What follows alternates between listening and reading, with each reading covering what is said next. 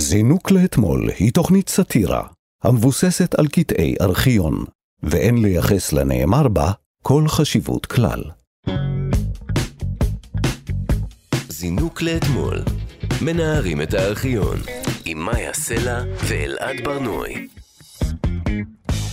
שלום, כאן תרבות, זינוק לאתמול. מדי יום אנחנו ניגשים לארכיון הענק שמאחד את שידורי הטלוויזיה של רשות השידור, הרדיו של כל ישראל והטלוויזיה החינוכית. מנערים היטב ורואים מה נופל. אני מאיה סלע. ואני אלעד ברנועי. שלום לך, אלעד ברנועי. שלום מאיה, מה נשמע? בסדר גמור. אה, special. special. special מאיה סלע ואלעד בר-נוי. special מיוחד.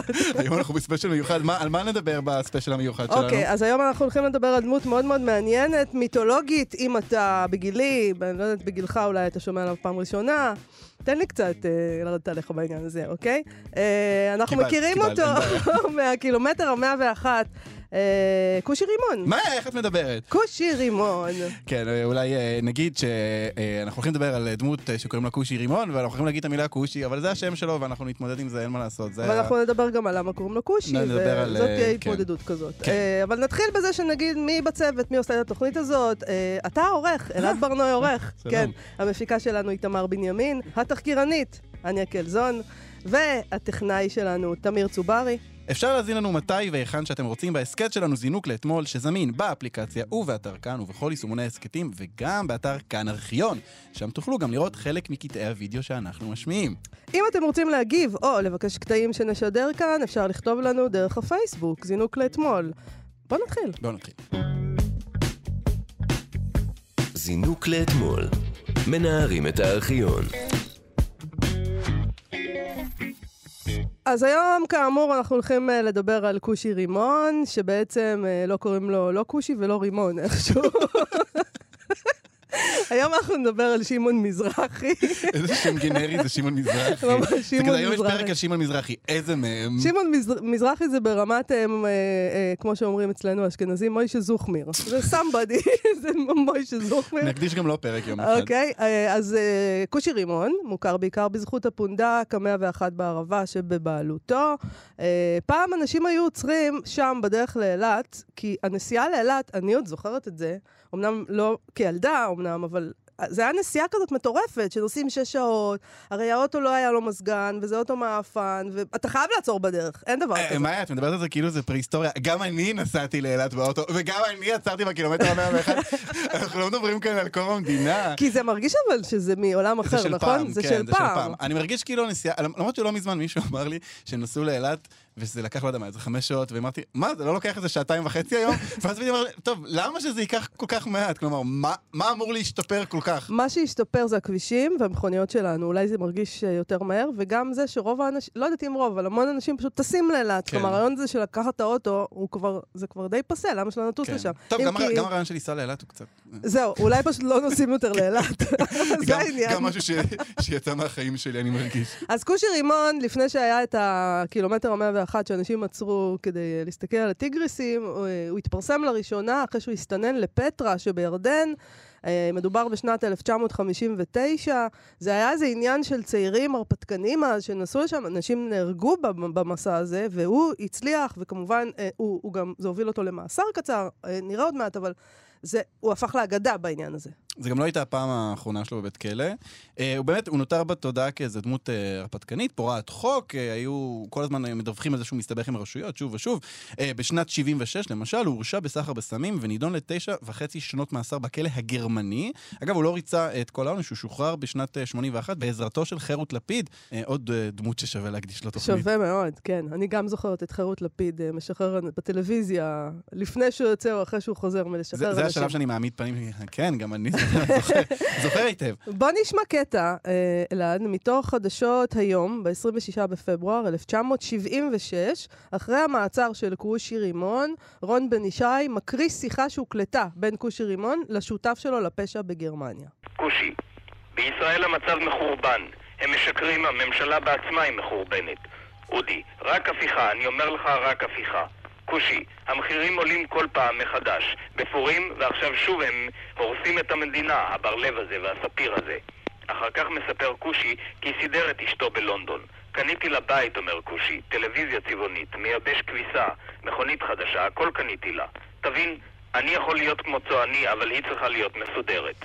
ככה אנחנו. איזה ג'נטלמן. מקסים. זה, אתה רואה, זה ישראל הראשונה והשנייה, בר-לב, כן, אה? הממשלה זה- מחורבנת. זה אותה משפחה, נכון? זה- אבא שלו. וואו. כן, זה חי- הוא מדבר על חיים בר-לב, ואנחנו עם עומר בר-לב, והחיים טובים בסך הכל. הכל ממשיך. רק הפיכה. אהבתי שהוא אמר, רק הפיכה. רק הפיכה. רק הפיכה, אה, הוא יושב שם בכלא, אנחנו עוד נגיע לדבר הזה, אבל אה, כושי רימון יש לו אה, סיפור מאוד מאוד מעניין, אה, סיפור חיים מאוד מאוד מעניין, וזה סיפור גם שאתה יודע, זה בעצם לא מתחיל בפטרה, אלא מתחיל בצבא ובגבורות אה, ישראל אה, של האדם הזה בצבא. אה, ובסיירת וכל הדבר הזה. זה הייתה מין, אנחנו מדברים פה על שנת 76, זו מדינה די חדשה עדיין, ש... צבא שיש לו מדינה קראו לזה פעם. Mm. זה מה שזה היה. צבא שיש לו מדינה. האנשים היה- האלה הם הגיבורים, מכירים אותם, מאיר הר ציון, זה מין דמויות כאלה גדולות, שאנשים... נגיד, כשכושי רימון אה, אה, הלך לפטרה, לא דיברו על זה כל כך, אה, ניסו לא לדבר על זה בתקשורת, כי זה היה מין דוגמה לאנשים, לא רצו שהצעירים ילכו. אה, כי הלכו אחרי האנשים האלה. זה מעניין, הוא כל הזמן, גם בקטעים שאנחנו נשמע, מדברים עליו בתור הצנחן. כלומר, זה היה כזה, איזה מין מין אגדת צנחנים. גם היה איזה אה, אה, אגדה אורבנית שהוא היה ביחידה 101, היחידה הסודית, אה, אבל אה, זה, זה לא כל כך מסתדר עם השנים. אבל אני מניח שזה שהוא פתח אה, את הפונדק בקילומטר ה-101, זה עזר ל, ל, לבסס. לבסס את האגדה הזאת. נכון. אז אתה... בוא נשמע עוד קטע מאותה כתבה, אה, ונראה מה, מה הולך שם בגרמניה. מכל מקום, הכל כמעט זהה לקולו של כושי. בשיחה זו מדובר בפירוש על סחורה שהועברה ונשקלה ומשהו שהיה חסר בה. יכול להיות שהמדובר בעגבניות. בשום מקום לא נזכרים סמים או טיב הסחורה. אולם כידוע לא סחרו לא עמיאל ואף לא פיינזילבר בעגבניות. רון בן ישי הזה שובב. כנראה שלא, והיה מדובר זה לא היה בעגבניות. עגבניות. אמ, כן, טוב, אני מניח שהם דיברו אה, בקודים יחסית אה, אה, זהירים, הם ידעו שמאזינים להם, או שעלולים להאזין להם, על מה הם עושים, אבל כששומעים שניים מדברים על סחר במשהו, אה, זה כבר אה, מעלה חשד, אה, אבל אה, כן, זה לא עזר להם הזהירות הזאת, הם נכנסו לכלא בסוף. לא, אבל. אנחנו יכולים לראות את הדרך של האיש הזה אה, מהצבא, מההליכה, כשהוא הלך לפטרה הוא היה חייל, בסדיר.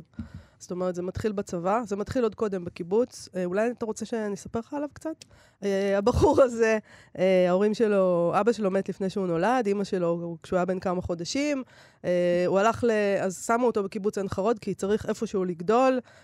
אולי זה הרגע גם לספר על העניין הזה שקוראים לו כושי. כן. כדאי לדבר על הרגע הזה, שבו קוראים לו כושי. הוא אמר פעם שהוא היה תימני קטן בין המון אשכנזים, אז הם קראו לו כושי, הוא היה. אור, היה לו אור שחום. ואז עושה לזה ריקליימינג. הוא, אני לא יודעת אם הוא עשה לזה reclaiming, אבל uh, זה מה שהיה. קראו ככה לאנשים פעם, אלעד, וזה לא היה כל כך מזמן. Uh, והוא רצה להיות uh, כמו מאיר הר ציון, שהוא גם מעין חרוד, והוא היה גיבור של המאה ואחד.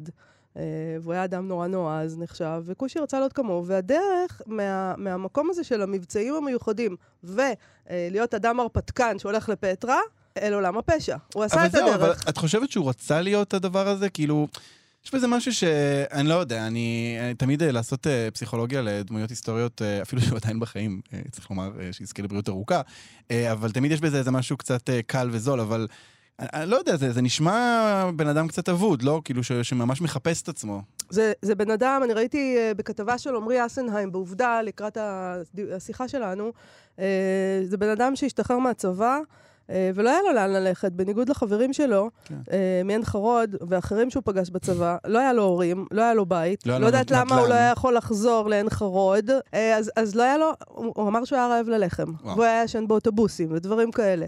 אז ברור שהאדם הזה, אה, התימני הקטן, כמו שהוא אמר, שהם קראו לו כושי, היה צריך עכשיו למצוא דרך אה, לחיות. אז אוקיי, אז הוא, מה הוא ידע? הוא ידע לעשות שיגועים, נכון? הוא ידע אה, להתקין אה, מטעני נפץ, הוא ידע לעשות כל מיני דברים כאלה, והוא באמת היה הרפתקן. אה, להג... ברור שאי אפשר, סוט... סוציולוגית, כשאתה מסתכל על הדבר הזה, זאת לא, לא בדיוק בחירה של אדם. לא היה לו הורים שהוא בא, והם הכינו לו מרק, ואמרו לו בוא תנוח ותחשוב מה לעשות עם החיים שלך. את זה לא היה לו. קוראים לזה בימינו הסללה. אה, ויש אנשים המוסללים לפשע. היו לו כל מיני כישורים, שחלק מהם זה שהוא היה אדם נורא אמיץ ונורא נועז. אה, והוא אהב גם הרפתקאות, וזה עבד טוב מאוד בצבא. בצבא זה עובד אולי טוב, גם צריך הדברים האלה. להגיד שלהיות נועז כשאין לך מה להפסיד, כלומר, אין לך אה, במי, מי שיתאבלו עליך, אם חס וחלילה קורה לך משהו, ואין לך בית ואין לך שום דבר להפסיד, אה, זה, זה נותן קצת אומץ. אה, נכון. עצוב לומר, אפרופו הסללה, הסללה למוות. נכון, אה, אז- טוב, אז אה, אנחנו מדברים על אה, פשע, אז בואי אה, נזנק שנתיים קדימה, אה, לשנת 78. כושי אה, יושב בכלא. אה, ומוציא את הספר שזכה לשם הנהדר, אני כושי, שמספר על אודות הרפתקאותיו עד כה. זה מתוך היום הזה, 29 ביוני 1978, מגישה דליה יאירי. אביעזר גולן, אתה שערכת את הספר והבאת אותו לדפוס, האם פרסמת את החומר כמות שהוא, כמו שנכתב בידי כושי?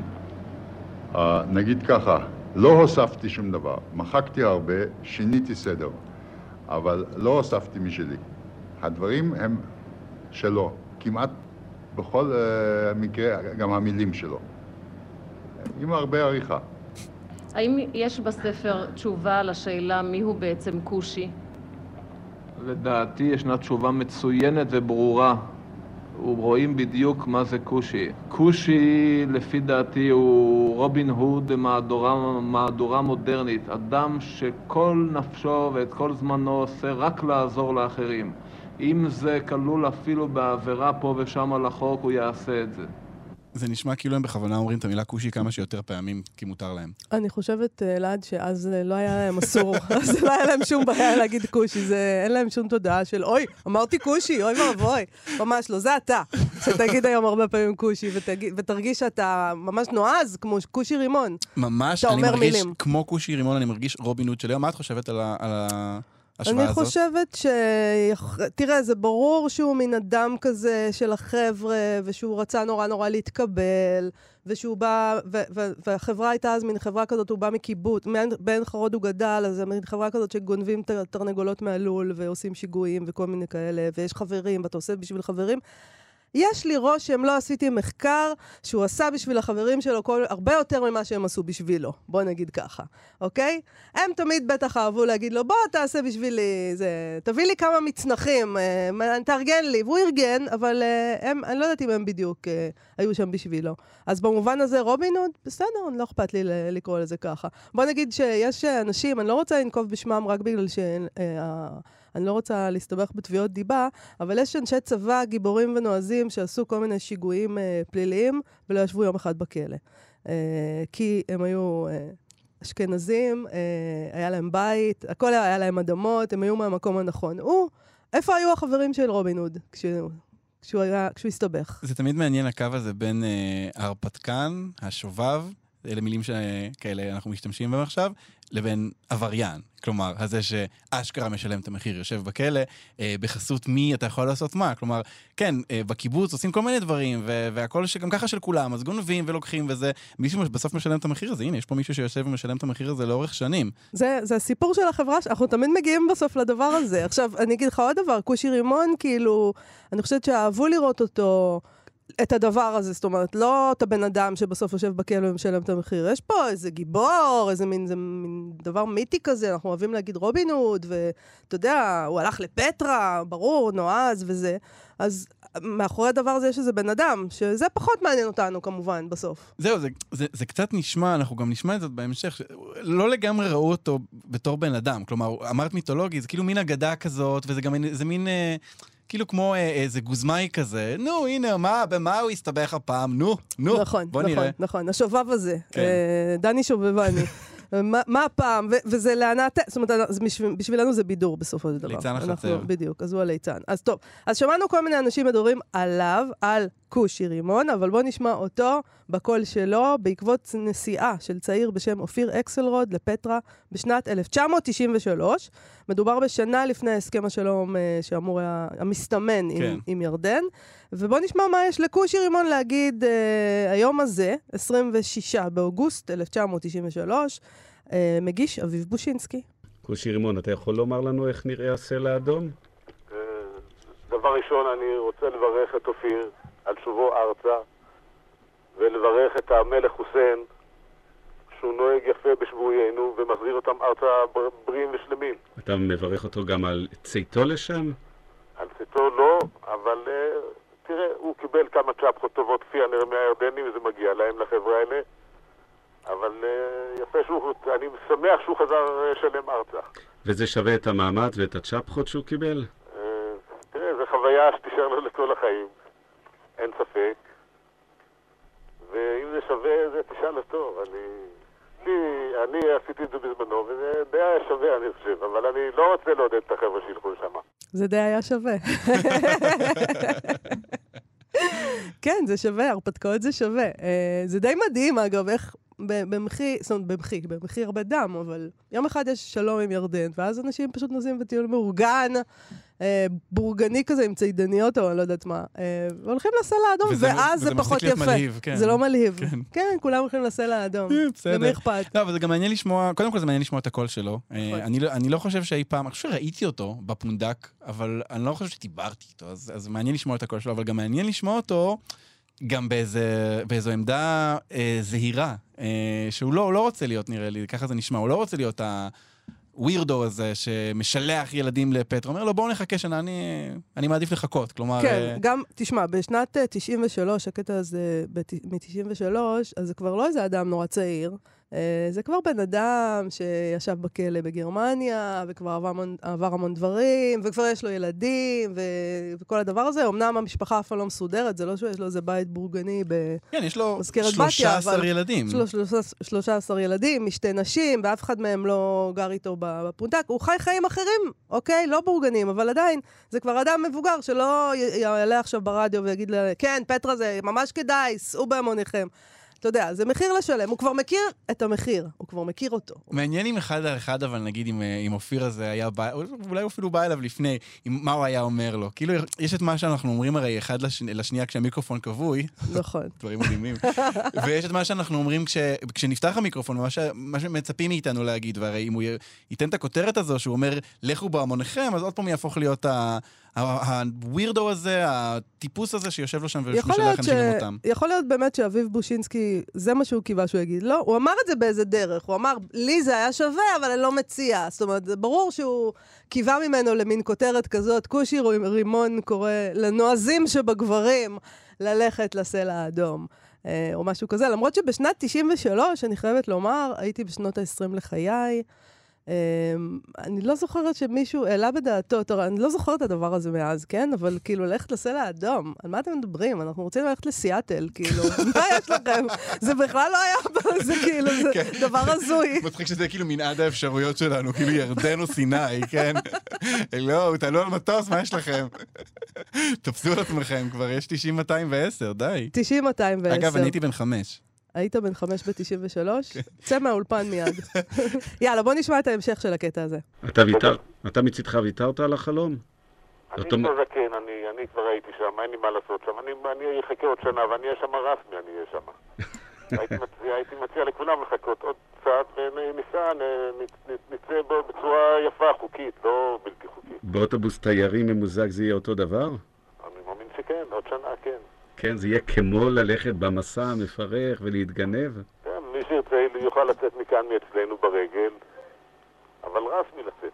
כן, זה באמת יהיה נקודת המוצא. אני מאוד מודה לך. אנחנו, אפשר לדבר פה קצת על העיתונות? רגע, זאת אומרת, בר- ברצינות, כאילו, הדרך שבה מנסים לגרום לו להגיד דברים, והוא, כי הוא כזה בן אדם חמוד, לא מתעקש לא להגיד אותם, באמת, כאילו, אבל זה כל כך שקוף גם. מה אם פשוט לנהל שיחה? למה זה תמיד חייב להיות שאלות כאלה מגוחכות? ויתרת על החלום? איזה ויתרת? הוא הלך לשם כבר. הוא פשוט הגשים את החלום, על מה לא, אתם מדברים? זהו, הבן אדם גם חי חיים כאלה, כלומר, חיי אה, אה, אנטי-בורגנות כאלה. אבל יש משהו מעניין באיך שהוא שואל את השאלה, הוא... קודם כל הוא נשמע עייף בעצמו, מהאייטם. זה נשמע כבר כאילו אין לו כוח. אז אתה לא... אתה... אבל העלית את כושי רימון לשיחה, פשוט תשוחח איתו. אבל זהו, שכאילו, נראה לי, אני, אני מדמיין את, ה, את הכתב, את אביב בושינסקי יושב באולפן. הדבר הזה רחוק ממנו כל כך הרבה, הוא לא מצליח בכלל לדמיין איך טיפוס כזה מתנהל בעולם, איך הוא מתנהג, אז הוא שואל שאלות כאילו הוא מדבר עם חייזר. אז, אז, אז, אז ויתרת לגמרי לגמרי, אז אין סיכוי שתטוס, אז אין סיכוי שתתגנב וזה, וזה לא יהיה פחות מבאס להיות ב...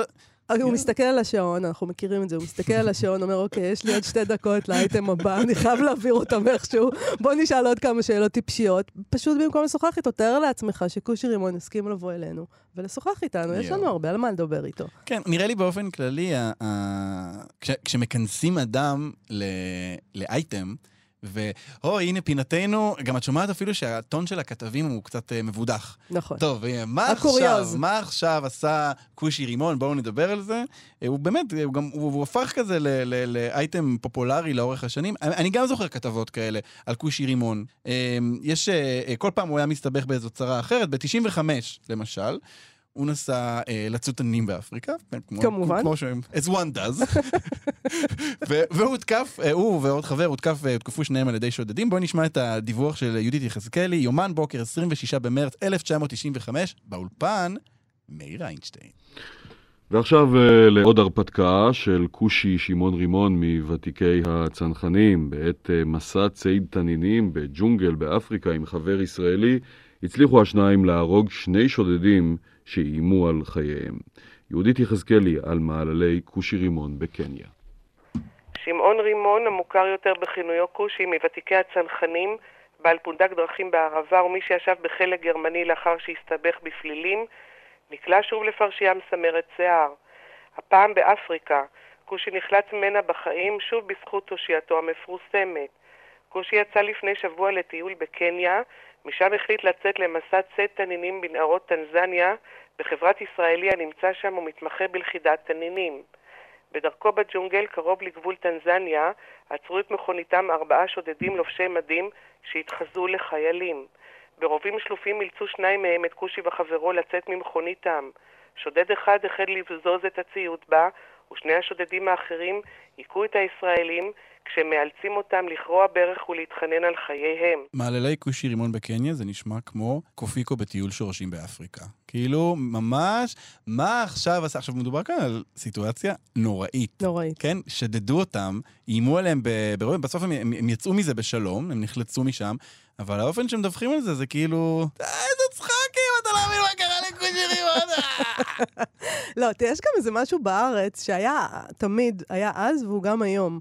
בגלל שזה גם מקום מאוד מאוד קטן, אז כולם מאוד מאוד, אה, כולם מאוד מאוד בורגנים, רובם. זאת אומרת, וזה גם, אה, אתה יודע, משפחה, ילדים, כל הדבר הזה. אה, שבת, הולכים לאימא, שישי, זה. אין כמעט את השוליים. אין כמעט את השוליים שנגיד, אתה תחשוב על אמריקה ועל האנשים שחיים שם במרחבים, אוקיי? אז פתאום שיש איזה אחד כזה, השוליים פה הם תמיד עברייניים. אבל כאילו, אבל- כמעט תמיד אתה צריך להיות עבריין. אבל זה מעורר, יש, יש, יש משהו בדמות שלו. קודם כל, אני חושב שיש בטיפוסים האלה משהו שמעורר בהרבה אנשים חרדה, כי ישר זה משקף על עצמך. כלומר, את ישר צריכה להגיד, רגע, למה אני לא עושה את זה? למה אני, אני לא בסדר? אני בורגנית. אז ישר את, את, את צריכה כאילו להגן זה על עצמך. חרדה, חרדה וכמיהה. כלומר, יש גם איזה משהו שאתה אומר, אה, אוקיי, הנה הדרך שלא בחרתי בה. אמ, טנזניה, תנינים, שודים. ואני חושב שרוב בני אדם השפויים שישמעו את הקטע הזה, ירגישו יותר תחושה של חרדה למרחב אתה הפרטי אומר שלהם. שמשהו לא בסדר אצלי. אני לא אמרתי את זה, אבל לא, יש משהו ב... אני חושב שזה גם מאוד ישראלי במובן הזה שכאילו ישראל זה מקום שבנוי על חרדה, על חר... חרדה קיומית. אה, ועל אסון קיומי, אז הכ- הכל מחריד. אז המחשבה שמישהו שגר כאן, ואת יודעת, אנחנו דיברנו ב-76, כן, אחרי יום כיפור, פחדו כאן משיחסלו את המקום הזה הרי. נכון. אז בן אדם שבהתנדבות הולך ומסתבך בצרות בגרמניה, בפטרה, בטנזניה, מה, משהו בו כנראה לא בסדר? כאילו, יש משהו שנורא מאיים על הבסיס שלנו, של, נכון. של כל אחד, זה, לזה אין כמובן שאני אומר חרדה, זה חרדה, יש משהו בישראל שכאילו, אם את לא מרגישה חרדה, את כנראה לא פוקחת את העיניים. נכון, אנחנו מאוימים מהדבר הזה, כי הוא כמעט כמעט לא קיים פה, הוא מאוד מאוד נדיר. אתה יודע, זה הקרוקודייל דנדי הזה, שכאילו הוא הולך, הוא יודע לצוד תנינים, הוא יודע לצאת, לצאת משודים. הוא בסדר בשבילנו כשזה בצבא. וכשאנחנו מול ערבים במלחמה, ואז זה בסדר, הוא אמיץ, הוא בסיירת, הוא עושה כל מיני פעולות שאסור לדבר עליהן עד היום. אבל ברגע שזה יוצא משם, יצאת מהצבא, אוקיי, אדוני, לך תעבוד בזה, באמקור, מתשע עד חמש, וילדים, ואישה, תהיה אדם מן היישוב, אגב, כאילו. מוס- מוזר שהמוסד לא גייסו, אולי המוסד כן גייסו אותם, מי יודע, אבל... אה, לא, אבל כי ישר אמרת, אז אמרתי כזה, כן, אם אפשר להשתמש בטיפוס כזה לעוד דברים, אז אה, יש משהו בחרדה הזאת בישראל, שזה כאילו, זה עבד מאוד טוב, כל ההפחדות האלה, כי... כי באמת אין כאן, אין כאן כל כך את הדבר הזה של... אה, יש לנו, יש משהו בתפיסה של לחיות כאן, שזה הישרדות, קודם כל. כלומר, הישרדות, ואם את... שיחקת אותה, אז את באמת יכולה כאילו לדמיין איזושהי בורגנות נוחה מאוד, כאילו. אבל זה המנעד, כאילו כמעט אין כאן את הדבר הזה של אוקיי, מה אני באמת רוצה לעשות עם החיים שלי? כי מי חושב על מה הוא באמת רוצה לעשות עם החיים שלו, כשכל מה שהוא עושה זה לפחד מהגרעין האיראני, לפחד מהגרעין העיראקי, לפחד מכל גרעין. וגם אין פה את העניין הזה של, של מרחבים. כלומר, ב, בארצות אה, גדולות אה, יש מרחב, פשוט. יש מרחבים. אתה יכול ללכת לאיזה מרחב, לאיזה גבעה, ולא לראות את השכנים שלך, כאילו, שלושה קילומטר אתה לבד שם, אוקיי? אין, אין פה את הדבר הזה. אז גם הדבר הזה שהוא הלך ל, ל, לקילומטר קילומטר המאה ואחת, 101, זה כן. כאילו, זה דבר... מה זאת אומרת? הוא פשוט התיישב באמצע המדבר. אנשים לא עושים את זה. אם הם מתיישבים באמצע המדבר, אז תמיד זה דבר מסודר. זה מושב, זה קיבוץ, זה יישוב, הקמנו פה קומונה, זה תמיד אנשים ביחד, אוקיי? בן אדם לבד הולך פתאום למקום כזה ומגדל נמר. אוקיי, זה קצת יוצא דופן, אין את זה פה, וזה ברור שזה מאיים עלינו באיזשהו מקום, וגם מסעיר אותנו. מוזר שהוא לא הקים כת, את יודעת? אני חושב על הרבה דמויות שהולכות לכל מיני אזורים כאלה. יש לו נמר, יש לו שם, כאילו, הוא יכול לעשות מה שהוא רוצה, הוא לא הקים כת, זה באמת, זה מה שהופך אותו. לטיפוס מיוחד. נכון. כאילו, חושבים על יוסף ספרא, גואל רצון, כל הטיפוסים האלה, אבל ש... שלפחות הוא היה יכול להביא מלא מלא נשים שם לפונדק, כן, אתה אבל- אומר, אבל כנראה שהוא... סוגדות אתה לו. יודע, אני הולך להגיד משהו מוזר, כן? אבל אפילו בכת יש איזושהי מידה של התברגנות. זה מסודר לפחות. כאילו זה מסודר, נכון. אתה דואג לעצמך, אתה מקיף את עצמך בכאילו... כלכלת בית. יש מנגנון מאוד ברור, כאילו, והוא הוא לא... לא הוא התאים לו לא- הדבר הזה, אני חושבת. לא כי התאים לו הוא- הבורגנות של הכת. הוא אינדיבידואל אמיתי, הוא באמת רוצה, הוא, אני חושבת, או שזה, ה- אתה יודע, אולי זה בפנטזיה שלי, אבל בתחושה שלי הוא באמת רצה, או יכול, מה שהוא היה יכול באמת לעשות זה להיות חופשי ולבד. אה, בוא נגיד, הוא היה גם בעולם הפשע הישראלי, הוא היה, אה, ראיתי אותו מספר שהוא הניח מטענים בשביל אה, כנופיית הכרם ודברים כאלה, כן? זאת אומרת, הוא... הוא התפרנס בסך הכל מהדבר הזה, אבל הוא לא היה, בר- לפי דעתי, בראש שלו לא היה להיות האדון של המאפיה. כן. לא, זה לא היה הקטע שלו. אה, אני רוצה שנשמע אה, עוד קטע בסגנון דומה מתוך כתבה של איתן אורן על טרקטורונים מעופפים, והרי אי אפשר כתבה על טרקטורונים מעופפים בלי כושי רימון. אה, זה מתוך יומן השבוע, 24 באוגוסט 2001. הגיע איש הצנחנים כושי רימון, מהחווה שלו בערבה.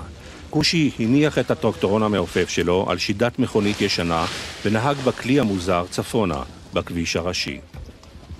יום אחד עצר אותו שוטר, את הבחור. אמר לו, כושי, וואלכ, מה? רישיון. אז הוא אומר לו, מה, מה אתה רוצה, מה זה? הוא אומר לו, איפה וינקר, איפה אור ברקס, איפה אורות, איפה צפצפות, איפה זה, איפה ואתה פה, נוסע- איפה רישיון של האוטו? איפה רישיון של האוטו? ואתה נוסע על הטרקטורון המעופף. הוא אומר לו, זה לא אוטו. הוא אומר לו, זה לא אוטו. אז השוטר אומר לו, אז מה זה אם לא אוטו? זה אווירון? הוא אומר לו, כן. אם זה אווירון, אז תעלה לשמיים. הוא אמר לו, בסדר, הוריד את הכלי הזה, שם, פרס המצנח, עלה לשמיים.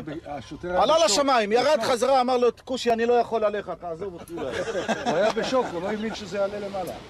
איזה דבר נורא זה, חבורה של גברים, כן. פשוט חבורה של גברים, זה דבר נורא. וואלכ. כאילו הם יושבים שם ומספרים ונקרעים מצחוק מהסיפור הממש מטומטם הזה, שהוא אמר לו, וואו, הוא לא שם וינקר, הוא לא זה, הוא לא... מה זה השטויות האלה? תגידי כי לי. זה, הנה גבר, כושי רימון, שהוא לא אנחנו, שלא מפחד מהמשטרה, כן. ועושה להם שיגועים, והנה, זה, זה מין איזה דוגמה ומופת, ואנחנו מריצים על זה דחקות, כי אנחנו לא כאלה. אבל אפרופו כמיהה, פה נשמע שיש איזה ממד של הערצה גם, לא? כאילו, מין אגדה כזו על הגבר. כן, יש, הערת, יש הערצה, אבל בסוף אה, הם חוזרים הביתה, כן. והאישה מגישה להם אוכל. כן. זה זה עדיף. נשמע, זה נשמע באמת קצת כמו סיפור, סיפורי הרשלה כזה. זה צ'יזבטי כן, מהקיבוץ, איך כן. הלכנו ואמרנו ככה, והפרה עשתה ככה, ואז גנבנו אה, תרנגולת וכל מיני כאלה. זה משם. מעניין, אגב, שזה האופן שבו התקשורת מציגה את הדבר הזה, שזה מה שהיה, אבל כאילו, זה, מצטרפת בעצם לצ'יזבט. כאילו, נהנית מהצ'יזבט, ואין לה, איזו תפיסה... של רגע, בוא נגלה מה יש מאחורי הסיפור הזה. אלא היא, היא מעבירה הלאה את הצ'יזבטים, אתה מבין? כאילו, היא בונה, היא, היא, עוזרת בבניית המיתוס ו, והבדיחה והחידוד. זה תמיד אצלנו ביחד. יואו, את יודעת, אני נזכר ב... קטע מפרק אחר של זינוק לאתמול, על... בושה אמ, וחרפה. כן, אמ, על, על ציידי חזירי בר. אמ, מדברים איתם, עם חבורה של ציידי חזירי בר, על חזירי הבר. והם יושבים שם ומדברים על החזירים באיזה מין רומנטיקה כזו, ויש מוזיקה רומנטית ברקע גם. הם, הם מדברים כזה על, ה, על זה שהנשים שלהם לא מאפשרות להם אה, לחזור מאוחר, והן כל לא מבינות את הציד ומה הן רוצות, ופה אני מרגיש חופשי, פה... ואני חושב על כל, ה, כל הגברים האלה עם תחביבים, זה כאילו, זה מה שקורה כשאת לא כושי רימון, כאילו את... אה, את מחפשת איזשהו מרחב בתוך טווח מאוד מאוד מצומצם של תנועה. אה, מה את יכולה לעשות? מה תעשי אם את גבר אה, אה, מהוגן, בעל מקצוע? היום הוא היה הייטקיסט, אז הוא היה באלביט. ומה האופציות שלך? זה טרקטורון מעופף או חזיר בר. מה, תתחילי לגדל טיגריסים בערבה? נכון, אתה צריך תחביב, אתה צריך... אה, זה נורא, זה אסון. גברים עם תחביבים. גבר- אה, אתה צריך תחביב, והיום גם יש את העניין של ה-new age שנכנס לזה. אז לפעמים התחביבים שלהם זה שבסוף השבוע, וזה נושא לפרק אחר שאני מאוד אשמח לעשות פעם, אלעד, על, העובדה שבסוף השבוע הם נוסעים לאיזה פסטיבל שאנטי ביער, ויש שם אה, התרחשות אה, בורגנית אה, כזאת, אה, אבל רוחנית. אמ, טוב, דיברנו על הפונדק אה, של כושי, אבל לא שמענו שום דבר, שום דבר מתוך המקום עצמו. הקטע האחרון שלנו הוא אחרי פשיטה של המשטרה על הפונדק של כושי רימון בערבה. אה, פשיטה בעקבות מכונות אה, הימורים לא חוקיות שפעלו במקום. יש מכונות הימורים שהן חוקיות ויש כאלה שהן לא חוקיות. אלה שהיו אצל כושי הן היו לא חוקיות. בואו נשמע מתוך יומן השבוע, 7 בפברואר 2003, כתבה של רותם אברוצקי. ובכושי, שמתבונן באימפריה, מחדר הבקרה, שומר על אוצר הקזינו הווירטואלי שהקים, אחרי שהמשטרה פשטה והחרימה את רוב מכונות ההימורים שהיו כאן פעם. בציניות יתרה, קוראים לקזינו הזה אינטרנט 101. כשהמצלמות מגלות את השוטרים קרבים לפונדק, הרולטה הווירטואלית הופכת באחת למחשב תמים. 20 שנה אה, העלימו עין. אני משלם מיסים על המכונות האלה. זה קשקוש המכונות האלה.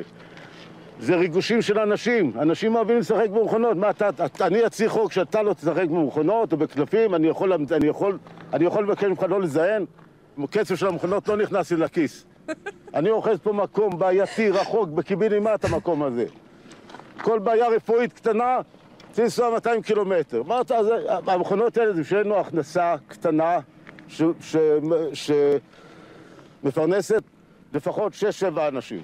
טוב, תקשיב, אני קרואה על כושי רימון. איזה בן אדם, איזה בן אדם. זה ממש מדהים שהתלבשו על הבן אדם הזה, אה, ולא מפתיע עוד פעם. זאת אומרת, זה בן אדם שפשוט לא נתנו לו... אבל את יודעת מה, הוא אומר פה משהו מטורף, הוא שילם מיסים אה, על המכונות האלה. שנים, 20 שנה הוא שילם לא, מיסים. הוא גם אמר אבל 20 שנה העלימו עין. כן. לא, העלימו עין והוא שילם מיסים. כן. כלומר, זה היה כזה...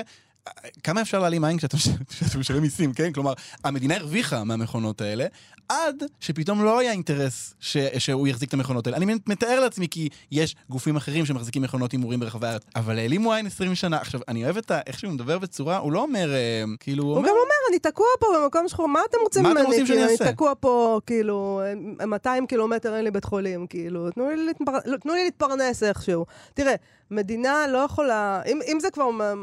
אם אנחנו מתחילים לדבר בשיח חוקי ומדינה, אז מדינה לא יכולה לבוא ולהגיד, כן, אנחנו מסכימים, נכון? היא לא יכולה לעשות את זה. אז היא יכולה להחליט מתי שבא לה, שהיא, שהיא פשוט עושה מין דברים כאלה, וממשיכה אה, להתעמר אה, במישהו שהוא לא... אה, הוא לא, מ... הוא לא משלנו. הוא לא יפה הבלורית. הוא לא יפה הבלורית והתואר, בדיוק. יש משהו נורא מדכא. למה הוא נהיה עבריין? הנה, כי הפכו אותו לעבריין. כלומר, זה בדיוק הסיטואציה. הבן אדם בנה לעצמו מה שיכול כדי להתפרנס. הוא 20 שנה זה היה בסדר, כאילו. זה היה בחסות החוק, בסופו של דבר. העלימו עין, אבל שילם מיסים. כלומר, מה, כמה אפשר להעלים עין מזה? זה היה בחסות החוק, עד שרגע אחד הפכו אותו לעבריין. ויש בני אדם שאפשר להפוך אותם לעבריינים נורא נורא בקלות, במחי אה, פקיד, אה, להפוך אותם לעבריינים. ויש אנשים שיכולים להמשיך לעשות את כל העבריינות שלהם, והם יהיו תלוי חלק מי אבא. שלך, תלוי אה, מה, מה הוא עשה, תלוי אה, איזה צבע הוא, יש הרבה דברים. אה, זה שם, זה נמצא שם, לא היה לו אבא, לא היה לו את האבא הזה, וגם, וגם החברים שלו, אתה יודע, לא יודעת איפה הם היו בדיוק, החברים, נגיד שיש דבר כזה.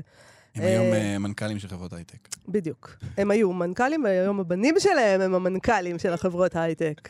ככה זה בחיים. אגב, ב-2007 אה, הגורל אה, המשיך להתעמר אה, בכושי רימון, והייתה שריפה כן. אה, במקום הזה, שממש נשרף כולו, ומצער קצת. אבל הוא עדיין קיים. הוא קיים, אבל... הסתכלתי על תמונות משם, אבל... אה, לא, זה כבר, אתה יודע, זה כבר לא הדבר הזה שחולמים עליו אה, אנשים. אה, לא יודעת, על מה הם חולמים היום בעצם? לאכול, לעצור מה, ביוטבתה ולשתות שוקו? זה מה שנהיינו. עוצרים ביוטבתה ושותים. שוקו. זה- ארוחת בוקר ישראלית ביוטבתה. בדיוק. אה, וואי, אבל האמת שכן, זה היה, היה תמיד משהו מסעיר ב, בלעצור שם. אני, לפחות פעמיים הייתי בפונדק של כושי רימון, וזה תמיד היה דבר מסעיר. ואני אה, שולח את כל מאזיננו, ו...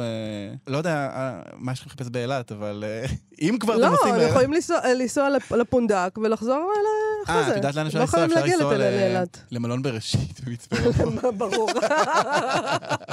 תיסעו למלון בראשית. דבר והיפוכו. הנה, דבר והיפוכו. תלמדו את הילדים.